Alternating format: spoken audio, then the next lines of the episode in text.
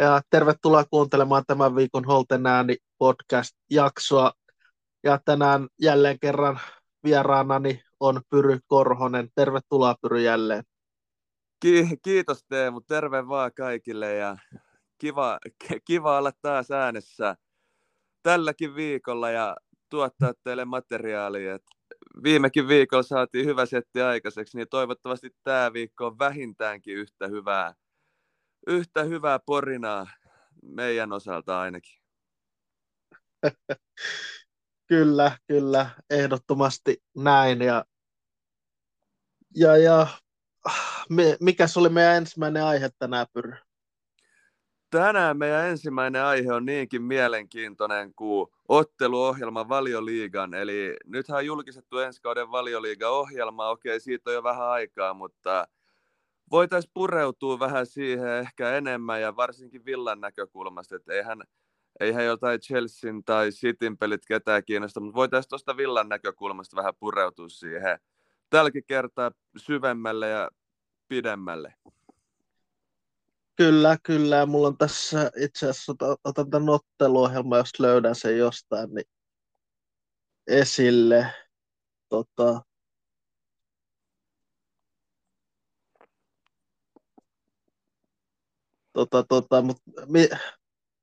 tosiaan Villa aloittaa Newcastle vastaan vieraissa, niin ei se helpoin mahdollinen vieraspeli tähän alkuun, vai mitä? Ei, toi Newcastlekin on mielenkiintoinen itse asiassa ensi kaudelle, että voi olla, että tulee muuttumaakin itse asiassa aika paljon verrattuna viimekin kautta, jos miettii, että aika aktiivisia ollut siirtomarkkinoilla jopa Italian suuntaan, että harvemmin brittiseurat hankkii Italiasta ketään, että nythän Newcastle yritti eka saada Interistä Barellaa, mutta kun Barella ei lähde, niin sittenhän siellä oli Sandro Tonali AC Milanista, eli köyhän miehen versio Barellasta, että oikeastaan Tonalissa on se, että se osaa antaa vain älyttömän hyviä kulmapotkuja, mutta muuten mun mielestä ei välttämättä paras hankinta, minkä olisi voinut tehdä. Onko se rahamäärän arvoinen, minkä Newcastle tulee maksamaan Tonalista, oliko se 65 miljoonaa puntaa?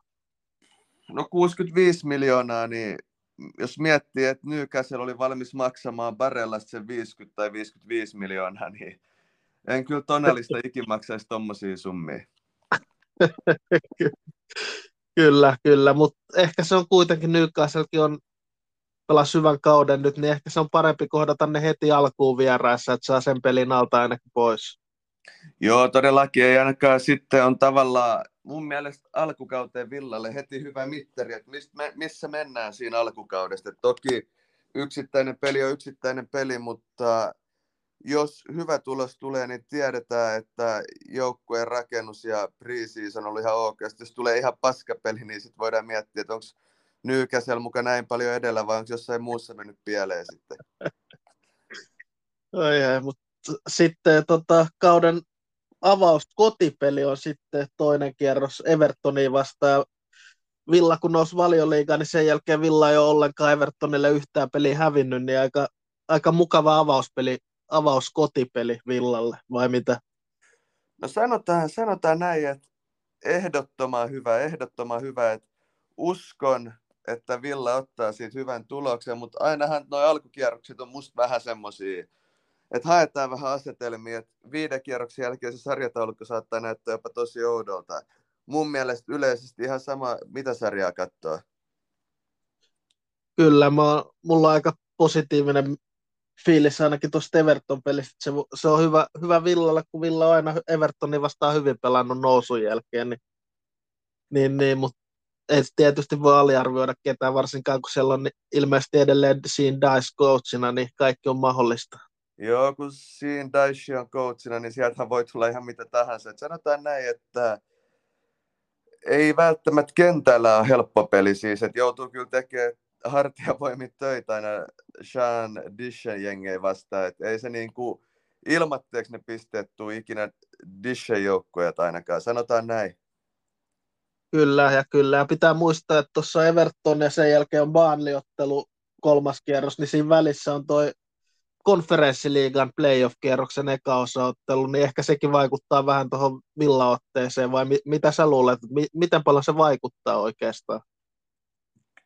Vähän riippuu, että Millä pelaajilla aletaan myös pelaa konferenssiliigaa? Mitkä on tavoitteet konferenssiliigassa? Kaikki tommonen. Eli toki jos on hirveä kierrätys, niin eihän siitä välttämättä vaikuta, mutta sitten jos taas joutuu samat kundit pelaa väsyneenä paljon matseja hirveässä putkessa, niin eihän se voi olla näkymät kentää tavallaan, että vaikka ollaan ammattilaisia, niin eihän se optimaalista, että on joskus jopa 3 pelin viikkoja huonolla tuurilla, jos tälleen miettää realistisesti. Joo, ja Villa varmaan haluaa kuitenkin lohkovaiheeseen, niin mä luulen, että aika vahvalla joukkueella Villa lähtee noihin playoff-peleihin, tuli sieltä mikä jengi vastaa tahansa, tuli sieltä sitten Kupsi tai sitten Athletic Bilbao esimerkiksi. Jep, jos sieltä Kupsi tulee vastaan, niin sittenhän se on vaikea, koska kuopiolaiset on ollut aika vahvoja tässä alkukaudella. Savon muualla kalakukot kajahtelloo ja näin poispäin, niin en uskoisi, vaikka kuopiolaiset sanoisivat voit tokkiinsa ja Villalla tulisi vaikeat paikat Savon Sanomat areenalla, vai pitäisikö se tuoda Olympiastadikalle todennäköisemmin? Niin, eikö tuo Kupsi joutunut pelaamaan jossain, oliko se Turussa viime vuonna noin europelit, ainakin jotkut europelit? Joo, ja sittenhän ne pelasi Unionia vastaan tuossa Olympiastadikalla sitten. Joo, se voi olla, että se ehkä kannattaisi Kupsikin, voisi saada ihan hyvät tilit, riippuu tosin paljon toi Olympiastadionin vuokra maksaisi. Onhan se ihan älyttömän kallis. Mutta en tiedä, kyllä se varmaan saisi myytyä loppuun, ja silloinhan Saksasta tuli paljon Berliinistä katsoi, siellä oli kunnon soihtumeri koko,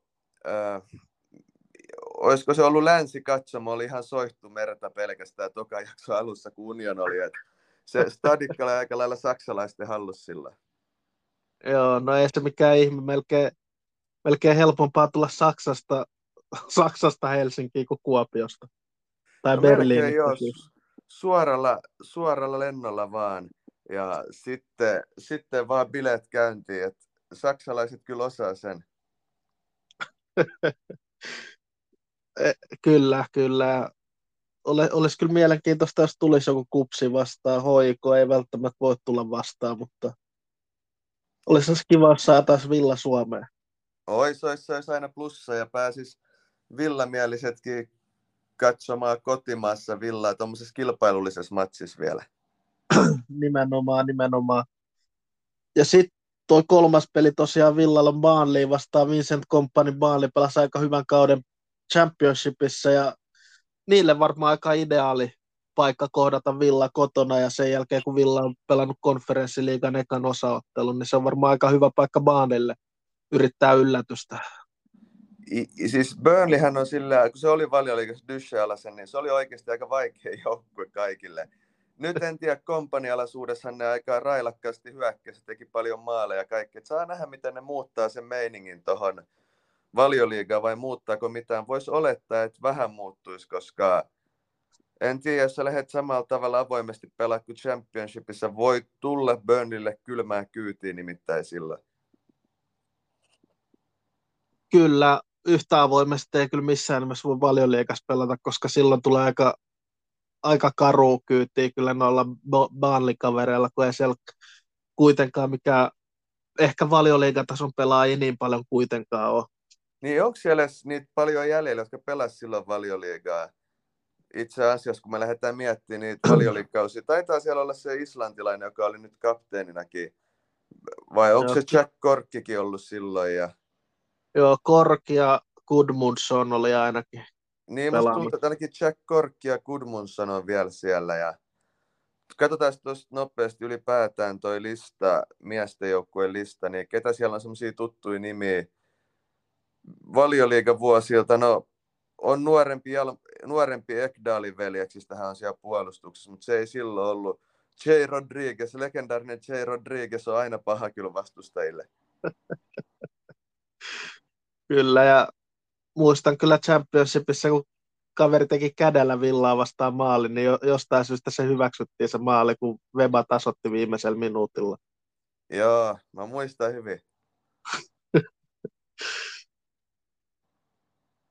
Kyllä, mutta sitten seuraavat 2 peliä on Villalla, Liverpool vieraissa ja Crystal Palace kotona, niin on toi kuitenkin aika haastava alkuohjelma Villalla nämä ekat 5 peliä. On, ja vaikka ei puhutakaan mitään, että sieltä tulisi City esimerkiksi vastaan, mutta silti tuossa on tuommoisia kilpailullisia otteluita paljon. Ja mun mielestä noissa on se vielä, kun noi vastustajat on vähän eri tyylisiä, ettei tule semmoista selkeää saplunaa. Oikeasti toi Burnleykin on kysymysmerkki. Ja Evertonkin tietyllä tavalla, vaikka tietää mitä Dischen jengit on, mutta siltihän Dischen jengitkin on semmoisia inhottavia vastustajia joka tapauksessa. Kyllä, kyllä. Eli kuinka monta pistettä me voitaisiin odottaa Villan saavan näistä 5 ekasta pelistä? Mä sanoisin, että mikä olisi semmoinen, 9 tai 10 pistettä olisi varmaan semmoinen aika ideaali tietyllä tavalla. Et siinä olisi hyvä alku, ei huono, mutta ei huippukaan. Ei nyt 5 voittoa on aika vaikea saada kaikista peleistä ihan tilastojenkin mukaan, mutta 10 pistet mun mielestä olisi kohtuu hyvä alku itse asiassa. En tiedä, mitä mieltä itse Mr. Villa Holte ääni on. Kyllä toi 10 pistettä näistä ekasta 5 pelistä olisi mun mielestä hyvä, koska se tarkoittaa, että saataisiin pisteitä Liverpoolilta vieraista tai Newcastleilta vieraista. Ja ne on kuitenkin aina pahoja paikkoja pelata vierasjenginä. Niin. On ehdottomasti. Niin. Mutta toi Everton ja Palace pitäisi kotona voittaa. Kyllä toi Burnleykin pitäisi melkein voittaa vieraskentällä. No kyllä se pitäisi. Kuitenkin nousia joukkoja, niin ei niitä pitäisi ainakaan lähteä kumartelemaan yhtään. Kyllä, kyllä. Ja tietenkin Villan alkuohjelmaa vähän häiritsee se playoff-ottelut noista konferenssiliigasta. Ja miten sä luulet, että Villa pystyy kierrättää ja varautumaan tuohon konferenssiliigan playoff-peleihin? Niin en tiedä, mikä niitä esimerkiksi Villalla on tuon joukkueen rakentamisen suhteen kesällä, että onko tulossa paljon vahvistuksia, millaisia vahvistuksia. Esim.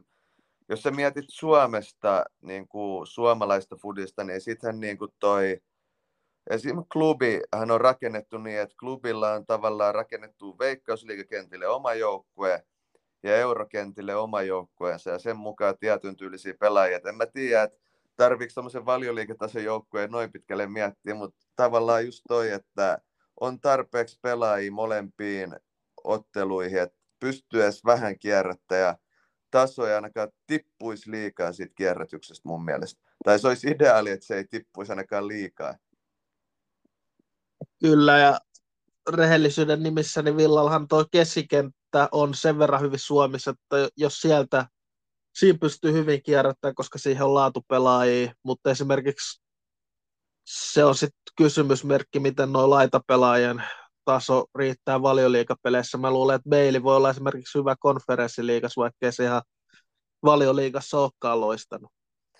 Voi hyvinkin olla vastustajan bussikuskeilla tulee jana, kun ne kuulee nimen Bailey, niin siinä on hyvä etulyöntiasema myös Leonille niihin peleihin. Kyllähän tuo konferenssiliigassakin voi noissa playoff-vaiheessa tulla oikeasti puolammattilaisia jopa vastaan, että se ei olisi yhtään niin kuin harvinaistakaan, että siellä tulisi valioliigapelaajikin vastaan puolammattilaisia, mutta silti eihän niitäkään voi lähteä yhtään löysästi pelaamaan. Et eihän toi San Marinokaan nyt, vaikka San Marino on FIFA-rankingin paskin joukkue, niin en tiedä se San Marinokin, että kyllähän nekin nyt pystyy jotenkin puolustamaan johonkin pisteeseen asti. Että ei se kuitenkaan ihan semmoinen kävelymatsi Suomeltakaan ollut. Et Suomi kuitenkin liikutti mun mielestä, kun peli ihan hyvin siinä palloon, niin sama noissa konferenssiliigan matseissa pitää pystyä siihen samalla tavalla, ettei saa lähteä vastustajan tempoa tai vauhtiin mukaan. Ehdottomasti pitää pystyä pelaamaan kyllä omaa peliä noita huonompiakin jengejä vastaan. Et pitää vaan yrittää itse pitää tempoa yllä, ettei lähde tuohon löysäilyyn mukaan, mitä noilta joiltain jengeiltä voi varmaan odottaa. Joo, ei ollenkaan, ei. Mutta sen verran mielenkiintoinen juttu tästä otteluohjelmasta, että Villahan aloittaa kauden vieraissa. Villa itse asiassa pyysi sitä, että Villa aloittaa vieraissa. Sitten myös Villan viimeinen peli on vieraissa ja sen lisäksi vielä tuo Boxing Day-peli on Villalla vieraissa, niin siinä on 3 ehkä katsojille niin sanotusti isointa peliä kaudessa, niin kaikki vieraissa, niin mitä mieltä sä oot tosta, että ei toi kovin hyvin mennyt mun mielestä kannattajien kannalta. Ei todellakaan, että kyllä ne olisi ollut kivempi vähän jaotella toisella tavalla tai silleen, että jos olisi käynyt tuossa, mutta se on mikä on ja sillä mennään. Että ainakin kannattajille on siihen vaiheessa aika paljon katsottavaa vähintäänkin. Kyllä, ja onko tästä otteluohjelmasta vielä jotain mietteitä sulla? No ei mulla oikeastaan tuu semmoisia erityisiä nostoja. Mun mielestä toi alkukauden otteluohjelma on se mielenkiintoisin, just kun siinä tulee just europelejä, mitkä on ollut pitkään niin kuin Villankin, tiedätkö, historiallisesti ihan Villa Euroopassa ihan oikeasti menestynyt joukkue, niin kiva nähdä taas Villa Euroopassa ja sitä kautta se tuo mielenkiintoisia alkukauteen. Mun mielestä tuossa alkukaudessa on kiva, kun kohdataan myös siinä nousijajoukkueet ja vaikeat Evertonin, niin siinä oikeasti nähdään, että missä mennään. Todellakin siinä nähdään, missä mennään. Ja sitten, miten sä luulet, kun Villa pelaa kaksi kovaa peli eurooppalaista, hyvää eurooppalaista jengiä vastaan, eli Lazio ja Valencia vastaan, niin miten sä luulet, että ne antaisi ne hyvän alustan Villalle sitten tuohon tulevaan kauteen, kun pelaa kaksi kovaa peliä ennen kuin kausi alkaa? Kyllähän se antaa. Tokihan noista harkkapeleissä aina annetaan debyyttejä nuorille jätkille, tavallaan edustusjoukkueen debyyttejä ja vastaavaa, mutta silti mun mielestä se kyllä valmistaa hyvin just Valencia, perinteinen espanjalainen iso seura ja Lazio. Totta kai niin Laziokin on viime vuosi ollut oikeasti aika hyvä Serie A:ssa ja en usko, että he lähtee löysästi pelaamaan. Usko, että se on niin kuin Lazion ja Valensiankin kannalta niin kuin hyvä tasonmittauksen paikka, että lähtee kuitenkin pelaamaan suht kovalla nipulla ja mittaa vähän tasoa englantilaisia jengejä vastaan. Että harvemmin kuitenkaan englantilaiset joukkueet tai italialaiset joukkueet tai espanjalaiset joukkueet pelaa keskenään harkkapelejä. Tai ei se ehkä liian yleistä, sanotaan näin. Kyllä. Ja oliko sitten seuraavaksi, että käydään konferenssiliigaa vähän läpi? Joo, konferenssiliiga oli itse asiassa seuraava. Meillä oli tuossa aiheessa konferenssiliigaa. Ootas hetkinen, katsotaan mitä siitä oli tarkemmin. Villan näkökulmasta. No niin, Villan näkökulmaa. Lähdetään katsoa sitä. Eli siis konferenssiliiga tosiaan. Juventushan saatetaan heittää konferenssiliigasta ulos, niin se tarkoittaa, että Villa nousisi sijoitetuksi joukkueeksi tuohon playoff-kaavioon, noihin playoff-otteluihin, niin mitä mieltä sä oot tuosta, mutta toisaalta mä mielelläni kohtaisin Juventuksen vielä tuossa konferenssiliigassa, tarkoitan noissa jatkopeleissä, mutta mitä mietteet sulle? Sä et hirveästi tykkää Juventuksesta, niin sä oot varmaan ihan tyytyväinen. Joo, on ihan tyytyväinen. Tuohan Juve on pitkäänkin sekoillut perinteisesti Italiassa kaikissa sopupeliskandaaleissa, rahaskandaaleissa sun muissa, niin mun mielestä ihan ok, että se sakotetaan. Mun mielestä rehellisesti Italiassa hoidetaan noi sakotukset, pistemenetykset sun muut paljon reilummin kuin mitä esimerkiksi Englannissa. Siellä mun mielestä on paljon tarkempaa se, että miten oikeasti valvotaan sitä rahan käyttöä sun muuta. Okei, Italia tunnetaan sopupeliliigan, mutta en usko, että esimerkiksi City olisi selvinnyt ilman pistemenetyksiä Italian maalla ollenkaan. Sanotaan vaikka näin.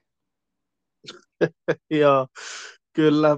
Mä oon kyllä samaa mieltä tuosta, että Englannissa aika huonosti. Mun mielestä Englannissa on se meininki, että noita pienempiä seuraa, niille annetaan noita kovia sanktioita, mutta sitten näille Citylle ynnä muille, niin niille ei sitten anneta mitään sen kovempia sanktioita, vai ootko eri mieltä? On ihan täysin samaa mieltä, ja musta se on ihan älytöntä, koska miksi sä rankaset niitä, joille ne pisteet voi merkitä putoamiseen, miksi sä rankaset niitä, joille se ratkaisee mestaruuden, että samalla tavalla pitäisi kohdella kaikkia, eihän Juvekaan ainoa Italiassa ole, joka noista on kärsinyt. Ja musta se ihan ok, että kaikki kohdellaan samalla tavalla. Toki Italiassakin suuret pystyy ehkä salaamaan paremmin, mutta onhan noita pienempiäkin esimerkkejä, missä voidaan tippua Serie D:hen asti, jos raha ei riitä tai on käytetty väärällä tavalla fyrkkaa.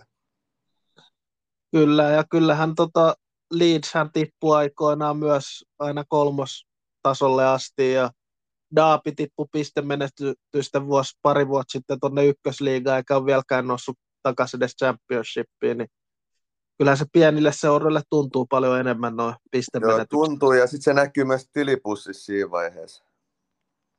Kyllä, ja mun mielestä näille Cityn kaltaisille seuroille pitäisi jonkinlainen muu rangaistus tehdä kuin pistemenetys, koska jos saatat Cityltä 15 pistettä pois, niin todennäköisesti silti voittaa liigan, että se ei ole minkäänlainen rangaistus mun mielestä.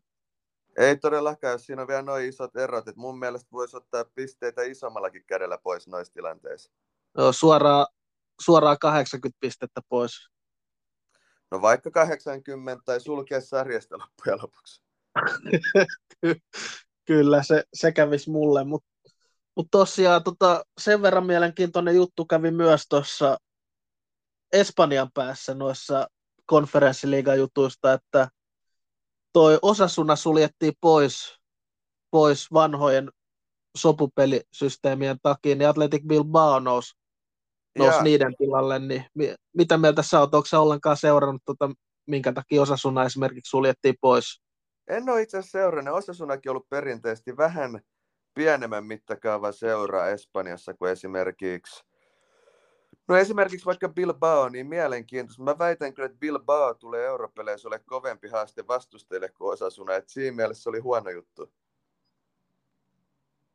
Kyllä, niin mun mielestä toi on, kun Osasunankin noi jutut oli joskus 2000-luvun puolivälissä, 2005 tai jotain vastaavaa, kun ne sopupelisysteemit oli ja ne on jo hoidettu, niin mun mielestä vähän ylimitoitettu rangaistus, kun annetaan esimerkiksi Barcelonan häärätä ihan vapaasti tuolla, niin mun mielestä vähän erikoista, että rangaistaa tuollaista Osasunaa sitten vaikka Barcelona on järjettömän paljon huonommin hoitanut asiansa esimerkiksi. On toi ihan älytöntä. Tätä mäkään ymmärrän, että just noita pienempiä rokotetaan, kuin isommat saa hääri, mutta toki Barcellakin on se status tuolla Espanjassa, että ei niille oikein kukaan uskalla alkaa sanoa mitään, joka on vähän ärsyttävää jopa. Joo, niin on. Ja mun mielestä toi Osasuna laittoi hyvin niiden statementissa, että UEFAkin on isoille seuroille se on heikko rangaistusten suhteen, mutta sitten pienemmille seuroille se on sitten tiukka. Et mun mielestä aika paljon totuuden perää tuossa lausunnossa on. On todellakin aika hyviä, että uskaltaa sanoa noita juttuja ääneen, että mikä on se totuus, koska aika usein porukat ei uskalla sanoa lajiliitoille omia mielipiteitä, kun ne pelkää isompia rangaistuksia, mutta Osasuna ei turhaan ole lähtenyt kumartelemaan kattojärjestöjä Espanjan liigassa esimerkiksi. Kyllä. Mutta sen verran, että Juventushan ei ole vielä pudotettu, niin tällä hetkellä Villa on siis viimeisenä sijoittamattomana joukkueena tuolla kaaviosta tällä hetkellä. Ja jos mä voin sanoa nämä seurat, mitkä mahdollisesti, niiden seuroja, joiden pitäisi hävitä ottelua, että Villa nousee siihen sijoitetuksi joukkueeksi, niin Victoria Pilchenin, Maccabi Tel Avivin, Paokin, Midtjyllandin, Kluin, Fenerbahcen, Gentin, Baselin tai Club Bryggen pitäisi hävitä. Yhden niistä pitäisi hävitä, että Villa nousee sijoitetuksi, niin pidätkö sitä hyvinkin mahdollisena, että Villa kuitenkin nousee sijoitetuksi joukkueeksi noissa totta kaaviossa? Ehdottomasti, kun Villa on viimeinen sijoittamaton, niin mun mielestä ehdottomasti, koska vaikka tuossa oli isoja seuroja, mitä sä luettelit, mutta ainahan eurokentillä tapahtuu yllätyksiä, on bubiengi, jotka tiputtaa klubin sun muuta ja kaikkea vastaavaa, niin mikä ei ole ikinä varmaa. Kyllä, mutta mitä mieltä sä oot siitä, kun jos Honka voittaisi oman ottelussa, ne sais Baselin vastaan, niin uskotko sä, että Hongalla olisi saumaa Baselia vastaan? Haluatko mun rehellisen mielipiteen? Haluan. Mä veikkaan, että jos Basel pelaa Honkaa vasta, niin Hongan kundit ei löydä himaa Tapiola urheilupuistosta, vaikka asuisi Niittykumun metroasemalla. Jos mä oon ihan rehellinen. Mä oon kyllä ihan samaa mieltä. Mut aiotko sä mennä katsoa, jos Basel tulee Espooseen, niin aiotko lähteä katsoa sitä peliä? Riippuen vähän, että jos se pelataan Leppävaarassa, niin miksei, mutta toki silloin mä menen pummikatsomon kautta, koska en mä halua tukea Hongan toimintaa liikaa, niin en kyllä lipusta maksaisi penniäkään. Kyllä, hyvä, hyvä. Mutta tosiaan Villa aloittaa noissa playoff-vaiheessa niin kuin muiden isojen seurojen yksi jengi, niin uskoksa, että Villa menee nyt tuosta lohkovaiheeseen kuitenkin, että ei sieltä varmaan mitään superengiä tule vastaan. Kyllä mä uskon, että Villa sieltä hoitaa itsensä ihan kuiville. Et en usko, että toki voi tulla joku hyvä joukkue, mutta en tiedä, kyllä mä uskon noin valioliigajengit aika kovia paloja noille Kluille ja Paokeille ja kumppaneillekin, vaikka onhan ne hyviä joukkueet, mutta kyllä valioliigassa ollaan vähän eri budjeteilla operoimassa. Kyllä, mä oon ihan samaa mieltä, että kyllä Villa tosta varmaan menee jatkoon, mutta onhan se tietysti vähän stressaavaa, kun pelaa noita. Kuitenkin loppupeleissä Villallahan on kuitenkin isot paineet päästä lohkovaiheeseen, kun kaikki sitä odottaa, että Villa sinne pääsisi. Joo, ehdottomasti onhan siinä paineet ehkä Villan puolella eniten. Tai jos niin voi sanoa ylipäätään. Kyllä. Ja tosiaan saa nähdä, mikä jengi sieltä tulee vastaan. Ja jos Villa nyt sijoitetuksi jengiksi nousee, niin sieltä voi tulla se Rapid Wien vastaan, mitä ei varmaan kukaan Villa-fani halua kohdata tästä vaiheesta. Mikä siinä Rapid Wienissä? Oliko se joku historiallinen taustajuttu? Ja sitä kautta sitten 2009 ja 2010 kohdattiin Eurooppa-liigan playoffseja ne kaksi kertaa, niin molemmilla kerroilla Rapid Wien meni jatkoon. Oi, toi on kyllä ikävä. Toi Rapid Wien ei se ole mikään kaksinen joukkue. Ei ole, kun klubikin ne pudotti yhden kerran. Sitä just nimenomaan, ja sitten suuri ja mahtava Villa ei pystynyt siihen, niin onhan tämä suomalainen jalkapallo aikamoisessa nousussa, kun lähdetään miettimään tältä kantilta, että onko se kohta, että Veikkausliiga ajaa Valioliigaa ohitse pikkuhiljaa pelaajien tason suhteen? No siihen voi olla vielä vähän matkaa, mutta ei sitä kohtaa tiedä. Kyllä mä voisin nähdä esimerkiksi Matti Peltolan, Esri Konsan tai Minksin toppariparina, tai miksei kolmantena siinä keskellä. Et siitä tulisi mieleen domino tai oreokeksi siinä vaiheessa. No, en mä nyt tiedä. Ei taida Peltolalla ihan vielä riittää kuitenkaan. Edes pallollisena? Ei edes pallollisena, mä luulen. Konsakin taitaa olla vielä edellä pallollisessa pelissä. Luuletko näin? Kyllä mä vähän luulen. Ootko varma? Oon mä aika varma. Sen takia Peltola pelaa HJK:ssa ja Konsa pelaa Villassa. Niin, mutta pitää muistaa, että HJK:tka ei saa liikaa aliarvioida. Kuitenkin kyseessä on pohjoismainen suurseura, vähän niin kuin Rosenborg aikoinaan. No, vielä olisi ihan Rosenborgin joukkueeseen kuitenkin matkaan. Nehän pelasi Champions Leaguessa harva se vuosi. Niin, no sekin on totta, ja siellä oli legendaarinen Miika Koppinen. Kyllä. Kyllä, tiedätkö kuka pelasi Rapid Wienissä, kun ne voitti Villan? Mako Heikkinen varmasti. Kyllä, Heikkisen Mako, legendaarinen pelimies. Joo, se on kyllä legendaarinen, vaikkei se futarilta näyttänytkään. Ei näyttänyt, eikä kyllä futarilta näyttänyt kentälläkään. No eihän se osannut edes ottaa palloa haltuun, niin olihan se huvittavan näköistä. Oli. Onko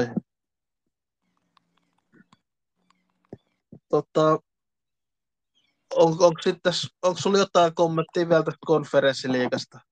No ei sinänsä, mutta kun miettii nyt, että West Ham voitti konferenssiliigaa, ja mä pidän West Hamia esimerkiksi sen kovempana kuin Villaakaan tälle enemmän sivusta katsojan näkökulmasta, niin miksei? Villa voi mennä yllättävän pitkälle konferenssiliigassa itse asiassa. Kyllä, sitähän me kaikki toivotaan, että olisi kiva päästä katsoa Villan europelejä Villaparkillekin. Ehdottomasti. Ei olisi ainoa reissu Teemulla keväänä, vai oisko? Ei välttämättä. Nimenomaan. Se olisi aika huippua. Ja mietin, että jos kävisi semmoinen säkä, että siitä niillä olisi esim. Lohkopelit, jos olisi Tokiksessakin vaikka, niin sehän olisi aika helppo mennä tsekkaa sinnekin. Niin olisi, jos vaan saisi lippua. Kyllä Ruotsissa varmaan aika nopeasti myytäisi loppuun nuo liput. Varmasti joo. Kyllähän ne Tukholman suuret kyllä myy itselle, omille faneille ne kaikki heti. Niinpä.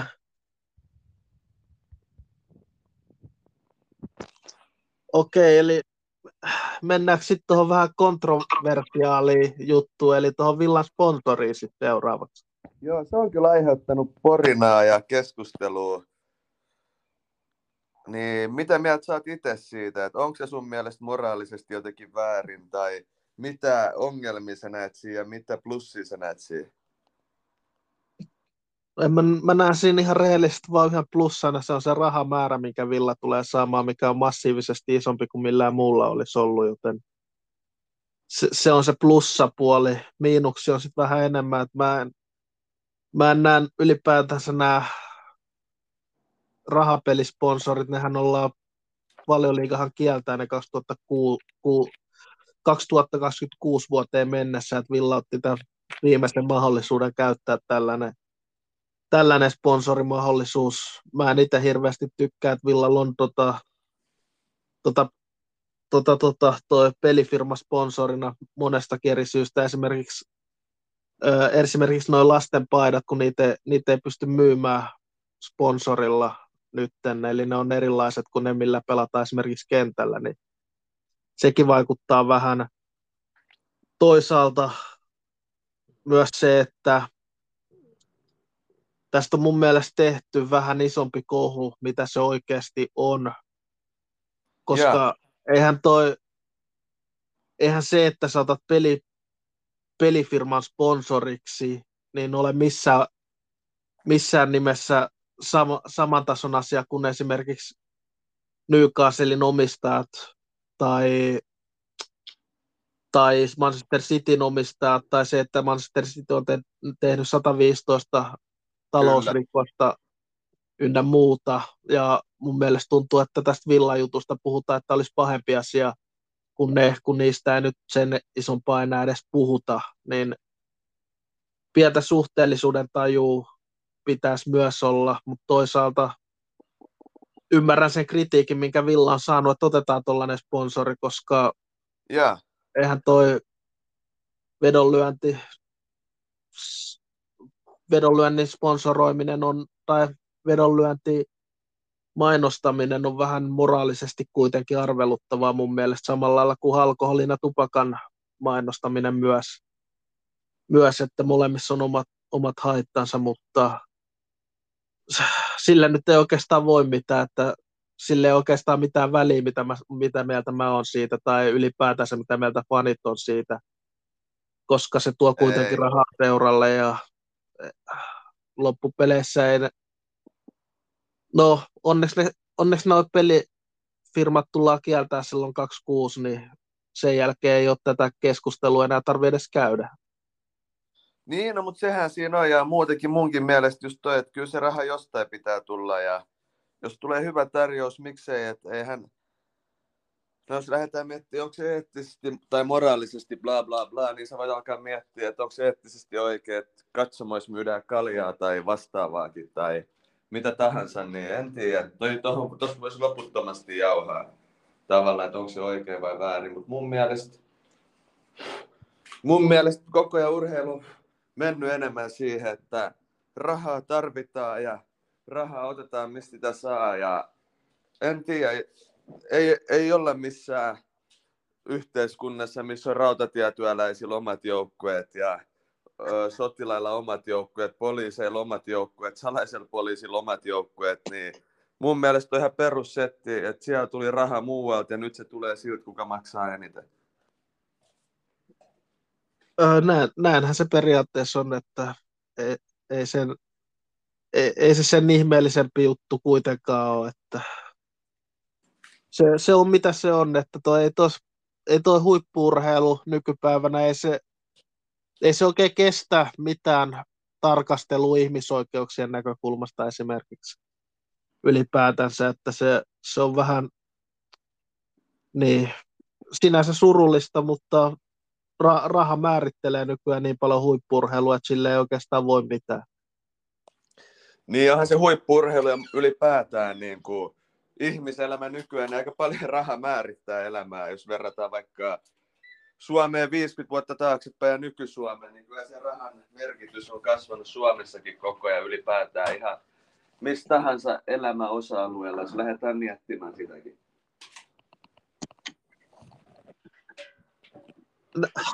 Näinhän se on, että se, niin, no tuolla esimerkiksi tuo Newcastlein Twitterissä oli, puhuteltiin sitä Saudi-Arabian kuningashuoneen jäsentäkin hänen kuninkaallisuutensa, kun esiteltiin hänet, kun puhui kauden jälkeisistä tapahtumista. Kyseinen kaveri oli osasyyllinen siihen, kun se toimittaja Jamal Khashoggi palottelu murhattiin, niin se nyt kertoo jonkin verran tästä, että ei tuolla on vähän erilaiset moraalikäsitykset urheilussa tällä hetkellä. On, ja turha niitä liikaa pohtia, että nautitaan me huippu-urheilusta, kun sitä meille tarjotaan. Nautitaan, mutta toisaalta pitää myös tiettyjä epäkohtia aina tuoda esille, kuten rasismia, homofobiaa ja transfobiaa myös, vai mitä? Joo, on se totta. Että kyllähän noin olisi hyvä saada kitketty ylipäätään maailmasta pois. En tiedä, onko se urheilusuunnan on menossa parempaa vai huonompaa itse asiassa. Kyllä. Ja, Me mennään vähän Suomi-futikseen sen jälkeen. Kiffenillä on Jippoa vastaan, niin mä oon kuullut, että sinne on tulos vähän katsojia sieltä futsaalinkin suunnalta, Pyry. Kyllä joo, ilmeisemmin Somero Saloseudulta on tulossa katsojia paikan päälle, niin mielenkiintoista nähdä, että minkälainen yleisöryntäys tulee. Toivottavasti sattuu hyvä sää, niin muutkin löytää paikalle, kun kehän kolmosen ulkopuolelle tuleva väki. Että olisi se kiva nähdä kesäinen Bollis täynnä katsojia. Et kyllähän Bollis vetää sen 5,000 henkeä, niin en pistäisi pahitteeksi, vaikka se 5,000 katsojaakin täällä. Joo, no en mäkään pistäisi pahitteeksi, jos olisi sen verran katsojia. Ja tosiaan, ja sen verran, että kannattaa tulla Bollikselle silloin. Oliko se lauantaina se peli? Lauantaina ensimmäinen päivä. Olisiko kello 17 itse asiassa? En nyt ihan tähän hätään muista, mutta about ainakin. Joo, ja tosiaan ensimmäistä kertaa myös alkoholitarjoilu siellä. Senkin takia kannattaa tulla, että pystyy pääsee hyvään fiilikseen katsoa peliä ja juoda pari kesäkaljaa siinä samalla. Se on, mutta sekin kannattaa että muistaa, että jos haluaa juoda limppari tai vettä, niin sekään ei ole ikinä huono vaihtoehto. Että ei tueta tuommoista alkoholin myyntiä liikaa tässä kuitenkaan. Toi on ihan totta myös, että ehdottomasti mieluummin limuu, jos juo, mutta jos joku sen kaljan haluaa juoda, niin se on myös tarjolla siellä Kiffenin pelissä. Ja mitä sä uskot, että miten tuossa Jippo-pelissä käy, on kuitenkin kasvojenpesun paikka Kiffenillä? Niinhän se tuppaa olemaan, että tuommoisen edellisen matsin jälkeen niin ei siinä ole ainoa vaihtoehto, kun vetää parempi matsi. Et tuloksesta en osaa sanoa, että Jippokin on hyvä nippu ollut pitkään ja ollut pitkään yhdessä. Ja aika hyvin se runko säilynyt, niin varmasti tulee tiukka matsi, että koko raha arvostaa. Että kannattaa senkin takia tulla paikalle, kun oikeasti varmasti viihdyttävä matsi. Et aina ollut tiukko, ei välttämättä isomaalisia pelejä, mutta sitäkin tiukempia. Joo, kyllä nämä yleensä on ollut Jippoa vastaan aina melkein yhden maalin pelejä 1-0, no 1-1 ynnä muuta, että varmaan tasasta peliä tulossa. Ja pitää muistaa myös se, että viime kaudellahan Jippo olisi noussut ilman Kiffenin vastaan pelattuja otteluita, koska Jippo sai Kiffeniltä 2 pistettä 3 pelistä viime kaudella, että siinä mielessä sopiva vastus ainakin viime kaudella Kiffenille. Joohan Kiffenille ehkä pieni henkinen yliote Jiposta tällä hetkellä. Kyllä niin voi sanoa. Ja onko sinulla jotain pelaajia, joita kannattaa tulla katsomaan Bollikselle, jotka on sellaisia viihdyttäviä pelimiehiä? Totta kai niitä löytyy aina. Että mä tulisin katsomaan ehdottomasti. Arvatko ketä? Ainakin musua. Maurizio Hopsu, että sitä ei olla mainittu tässä, niin Mauro Hopsu ehdottomasti kannattaa tulla katsomaan, että numero 10 Jari Litmasmainen pallotkosketus. Ei ole sentään kopat jalassa, mutta kuitenkin niin. Maukkaa kannattaa seurata, että pitkän linjan kiffenläinen, niin siinä on semmoinen Kiffenin kundi. Ehdottomasti siinä on kiffeniläinen. Taitaa olla pisimpää tällä hetkellä pelannut Kiffenissä itse asiassa nykypelaajista. Luuletko niin? Kyllä mä aika varma on. Se on joko Maurizio Hopsu tai sitten toi Niko Tervis Tervonen, jompikumpi. Mä en ole ihan satavarma, kumpi on pelannut kauemmin. Kyllä, että siinä on kuitenkin pitkä linja kiffenläinen, niin siinä on semmoinen seurattava tyyppi, että kannattaa tulla Maurizio Hopsua katsoa. Kyllä, ehdottomasti näin. Näin. Ja otetaan sitten tuohon meidän kesäsarjaan noin all-time-joukkueiden seuraavat herrasmiehet käsittelyyn. Kyllä, onko nyt että katsotaan laitureita molempia, vai katsotaan keskentti, vai mistä sä haluat lähteä liikkeelle, että mullehan kaikki on ihan avoimena, että voidaan lähteä kummasta linjasta haluat, mutta voitaisiin me laituritkin ottaa molemmat vaikka samaan aikaan. Voidaan mun puolesta kanssa ottaa molemmat laiturit käsittelyyn saman tien. Aloitetaanko Villasta, koska Interillä tulee mieleen niin monia, niin mä ihan lonkaut osaa heittää. Niin. Joo, on mullakin tässä monta vaihtoehtoa olisi ollut. Otetaanko molemmat eka noin vasemmat laiturit joukkoista? Joo, eli vasen laituri. Aloitetaanko Villasta? Joo, mä voin aloittaa Villasta, niin sinnekin olisi monta vaihtoehtoa. Olisi Euroopan cupin ratkaisumaalin syöttänyt Toni Morli esimerkiksi vaihtoehtona sinne. Ja mä en häntä valitse, koska mä en häntä ole nähnyt pelaavan. Sen verran voin sanoa, että mun isä valitsee aina sen 82 joukkueen, kun puhutaan Villan vuoden kaikkien aikojen joukkueista, niin mä en lähde samalle linjalle, kun mä en ole niitä pelaajia nähnyt, mutta se olisi myös ollut hyvä vaihtoehto. Sitten siellä on Grealish, ei voi olla mainitsematta Grealishia, mutta mun mielestä, mun pitää myös selittää, että minkä takia mä Grealishia valitsen, niin mun mielestä Grealish ei pelannut tarpeeksi pelejä Villassa Valioliigassa, eikä kuitenkaan myöskään kertaakaan ei Grealishin aikana Villa sijoittunut esimerkiksi top 10 Grealishin aikana Valioliigassa, niin mun on vaikeaa valita Grealishia. Ehkä se on epäreilu, mutta sille ei voi mitään. Niin sä varmaan tiedät, kenet mä valitsen. Myös Interissäkin pelannut pelimies, eli Ashley Young. Mun mielestä seikastintti, minkä Young oli Villassa, oli Valioliigan ehkä jopa paras laitapelaaja. Tai yksi parhaimpia laitapelaajia, sen takia Manu sen aikoinaan ostikin. Tilastot puhuu puolestaan, mitkä Youngin tilastot silloin Villassa oli. Maaleja ja maalisyöttäjä tuli liukuhihnalta, voitti Valioliigan vuoden nuori pelaajapalkinnon ynnä muuta, niin vaikea olla valitsematta Ashley Youngia.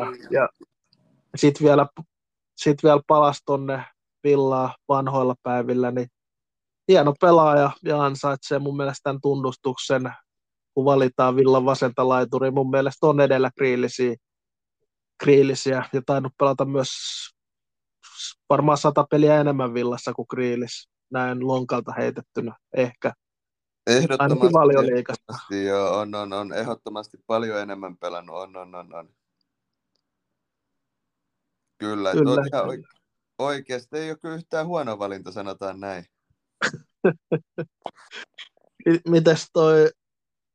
Mitäs sun valinta Interin kohdalla? Sanotaan näin, että mun mielestä tälle 4-4-2-taktiikka oli vähän vaikeampi valinta, koska Interillä on ollut semmoisia hyviä hyökkäjiä paljon, hyviä keskenttäjiä, hyviä puolustajia, mutta välttämättä semmoisia winger-tyyppejä ei ollut niin paljon. Puhtaita wingereitä niin sanotusti, niin totta kai onhan siellä viime vuosinkin ollut Ivan Perisic-kumppaneita, mutta ehkä mä jos nostaisin siihen legendaarisen pelaajan. En tiedä, olisiko uskonut sitä, mutta tämä johtuu ihan ihan Champions Leaguesta, kun Inter voitti viimeksi Champerin, niin niiltä vuosilta, niin osaatko arvata, kenet mä oon nostamassa siihen? Nostatko Suli Muntaarin? Ei ole Suli Muntaari. Et oli lyhyempi stintti Interissä kuin Muntaarilla. Mutta oli tärkeä osa Josen Mourinhon palapeliä ja jäänyt sieltä mieleen. Tyylikkäät hiukset, kaikki mahdollinen, niin mitä luulet?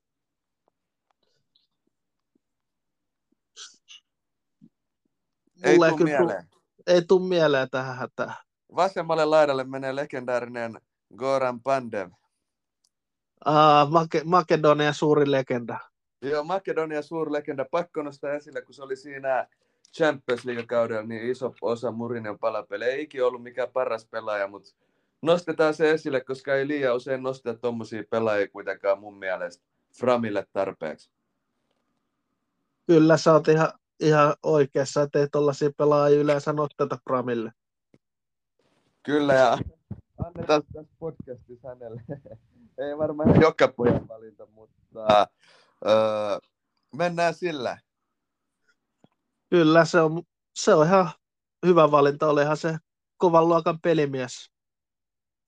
Ehdottomasti, ja varsinkin just Champions League -finaalissakin, kun miettii, että mitä hän suoritti.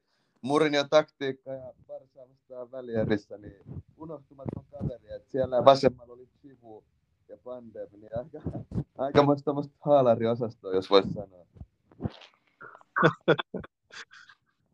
Kyllä. Nyt on jostain syystä kuuluvuus vähän heikenty. Kuuluuko nyt taas paremmin? Sä joo, nyt on parempi. Loistava. Miten tämä oikea laita sitten, jos me lähdetään Villan oikeasta laidasta? Se aiheutti mulle päänsärkyä. Mä mietin, kenet mä voisin sinne laittaa, kun Villas on pelannut jotain hyviä oikeita laitureita, mutta mä en oikeastaan muista niitä niin paljon. Ja Albrighton ei ollut niin hyvä, että häntä voisi valita tuohon, vaikka legenda pelaa muuten, on Valioliigan voittaja ynnä muuta, mutta mä päädyin nykyiseen Villan kapteeni, eli John McGinney, laittaa tuonne oikealle laidalle. Sekin on aikamoinen valinta. Joo, ja se varmaan yllättää aika monet, mutta mun mielestä mitä toi McGinneykin on saavuttanut Villassa, niin ei siihen ole hirveän montaa pystynyt samanlaisiin saavutuksia kuitenkaan Villassa, ja pelannut 5 vuotta Villassa, teki jatkosopimuksia, jos on sen loppuun, niin on pelannut 9 vuotta Villassa, niin se on aika hieno määrä, jos pystyy siihen.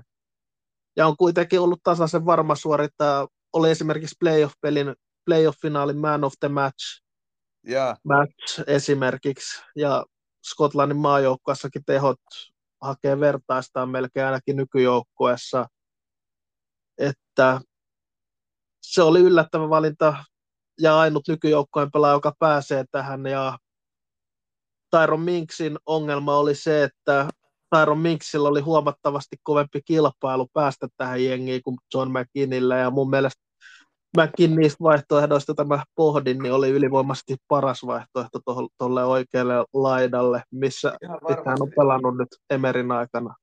Ihan varmasti. Johan mullakin, kun mä mietin näitä laitureita, mullahan on se niin sanotulle laita keskikentän paikalle, että ei niin puhtaasti hyökkääviä pelaavia, vaan mä yrittänyt miettiä vähän niin kuin mitä mä ottaisin, jos olisi tommonen taktiikkakin siinä. Esimerkiksi, jos mä haluaisin vaan laittaa absoluuttisesti parhaat, niin mähän voisin heittää vaikka Lothar Matthäus vasemmaksi laita keskikentäksi. Sehän varmaan menisi ihan hyvin siellä, tai kuka tahansa vastaava, tai vaikka Adriano tai Obafemi Martins.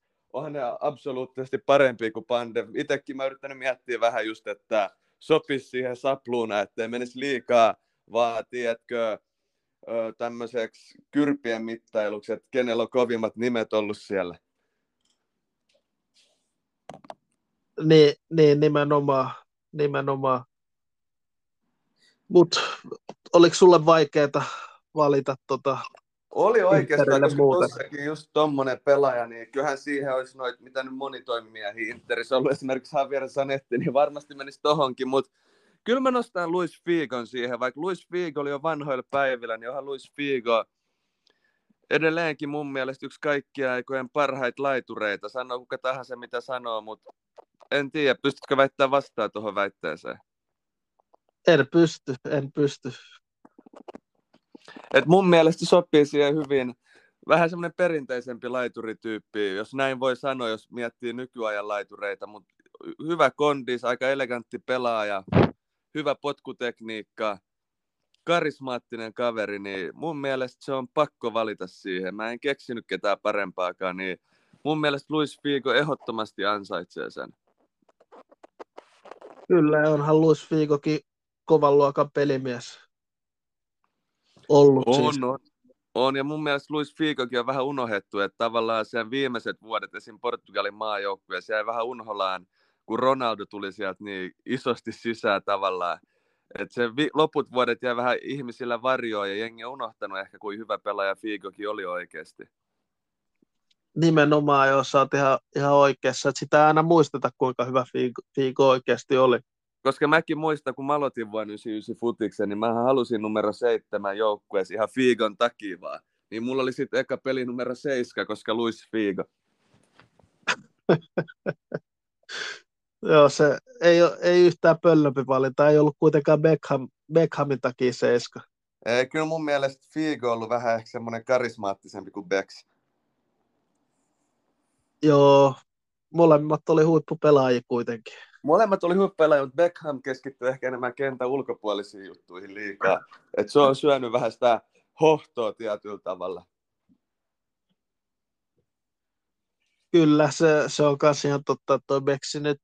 Toisaalta se on ollut uran jälkeen hyvä valinta kyllä. Siis ihan loistava pelaaja Becksi oli. Edelleenkin aliarvostettu pelaaja mun mielestä miettii, kuinka hyvä Beckham oli, mutta jengi unohtaa Becksisäkin sen, että kuinka hyvä pelaaja se oli, kun se on itse tietoisesti brändännyt vaan itseänsä peliuraa aikana aika paljon. Ja jotenkin ne pelaajat ei ole ikinä ollut niin suosittu itselle, jotka on keskittynyt tommosiin. En mä tiedä, kumpi oli Becksille tärkeämpi, olla Posh Spicein keikalla vai matsissa loppujen lopuksi? Ehkä sen takia toi Ferguson heitti miehen Manusta pois. Voiko olla? Voi olla, ei sitä koskaan tiedä. Niillä taisi olla jonkinlainen välirikko siinä. Joo, niillä olikin jo. Nehän otti ihan yhteenkin siinä, mutta ei kai niillä mitään pahaa vertaa enää ole. Kai ne on nykyään ihan hyvissä väleissä jo ilmeisemmin. Joo, on. Ei siinä. Ei taida enää olla jo enää pahaa verta miehillä, mutta tosiaan kyllähän toi Beckhamin valinta on osoittautunut oikeaksi kuitenkin uran jälkeen, siis teen hyvin rahaa noilla kentän ulkopuolisillakin jutuilla. On. Jotkut esimerkiksi Brassi Ronaldo lähti tekemään muhultavan rahaa vähän niin kuin toi niin kuin Villan sponssikin, missä yhteyksissä on tullut esille erilaisissa bisneksessä, niin Ronaldohan teki omat videonsa silloin ja näyttelikin niissä leffoissa. Ja Becksi taas teki eri tavalla fyrkkaa. Kyllä. Beckham oli kuitenkin iso legenda ja lähti kuitenkin tonne Amerikkaan niiden ensimmäisten pelaajien joukossa. Joo, niin lähti. Se oli semmoinen uran uurtaja sinne. Kyllä. Ja sehän siinä oli, kun sai silloin se lisenssi siihen, että sä joskus omistat, vai mikä se oli jonkun, tiedätkö, MLS-seuran sitten, niin sehän oli osa syy, miksi sinne lähti. Ja nythän se on siellä Inter-Malmissa. Inter-Malmi.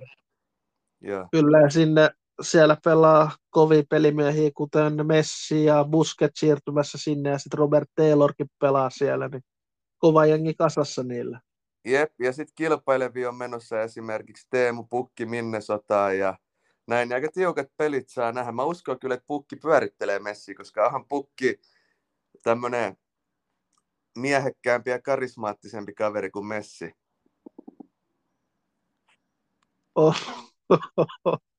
Joo, eihän Messi nyt mikään hirveän karismaattinen on ainakaan kentän ulkopuolella. Niin, jos sä mietit Teemu rehellisesti, niin Messi ei osoittanut tasoansa vielä Englannin kentillä, ja kyllähän Pukki oli kivikova Skotlannin Valioliigassakin maaleja iskenyt.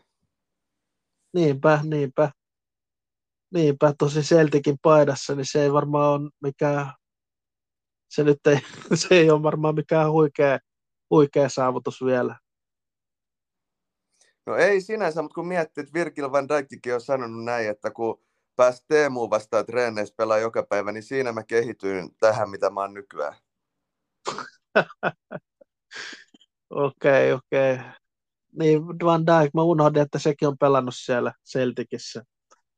Siellä oli vaikka ketä, ja Van Dijk oli niistä, joka löi isoiten läpi. Senhän takia aina halaili Pukin kanssa sitä aina Valioliigapelien jälkeen, mutta Pukilla tuli kuulemma vähän oksennusta ylös, kun Van Dijk haisi niin imelälle hiellään matsin jälkeen kuulemma. Et Van Dijk ei ole kuulemma parhaimman tuoksuisia kavereita ainakaan pelikentillä. Pukki oli pistänyt hikoilemaan Van Dijkin sitten. Joo, eihän se yllätä, kun tuommoinen hidas ja iso kankea mies yrittää kääntyä, niin kyllähän siinä pienemmästäkin hiki tulee. Oot ihan oikeassa siinäkin. Mitäs meillä on sit aiheena vuorossa, Pyry? En tiedä, eipä meillä oikeastaan ole varmaan tässä ole mitään se ihmeempi. Saadaan homma pakettiin ja päästään jatkaa ensi viikolla. Ja tosissaan toivotaan, että kuuntelijat lähettää meille niitä kysymyksiä ja aiheita ja vastaavaa, niin mielellään käydään läpi niitä kuulijakysymyksiä ja kaikkea vastaavaa, niin päästään siitä eteenpäin sitten. Kyllä, ihan ehdottomasti näin, että lähetelkää vaan niitä kuulijakyselyitä, niin me sitten vastataan parhaamme mukaan niihin kysymyksiin, mikäli vaan pystytään vastaamaan niihin. Jos osataan vastata, ainahan me ei osata välttämättä, kun ei mekään penaalin terävimpiä kyniä olla täällä Holtten äänessä. Kyllä. Vai uskallatko väittää vastaan? En mä uskalla tässä vaiheessa väittää vastaakaan, mutta joka tapauksessa kiitos taas kerran kaikille kuuntelijoille seurasta ja olkaa taas kuulolla ensi viikolla. Kiitos. Kiitos kaikille. Hei, jatketaan ensi viikolla. Homma on paketissa, niin tästä on hyvä jatkaa kesäpäivien viettoa ja toivottavasti jengi nauttii kesäsäistäkin hyvin sitten. Kyllä. Loistavaa. Kiitos kuulijoille.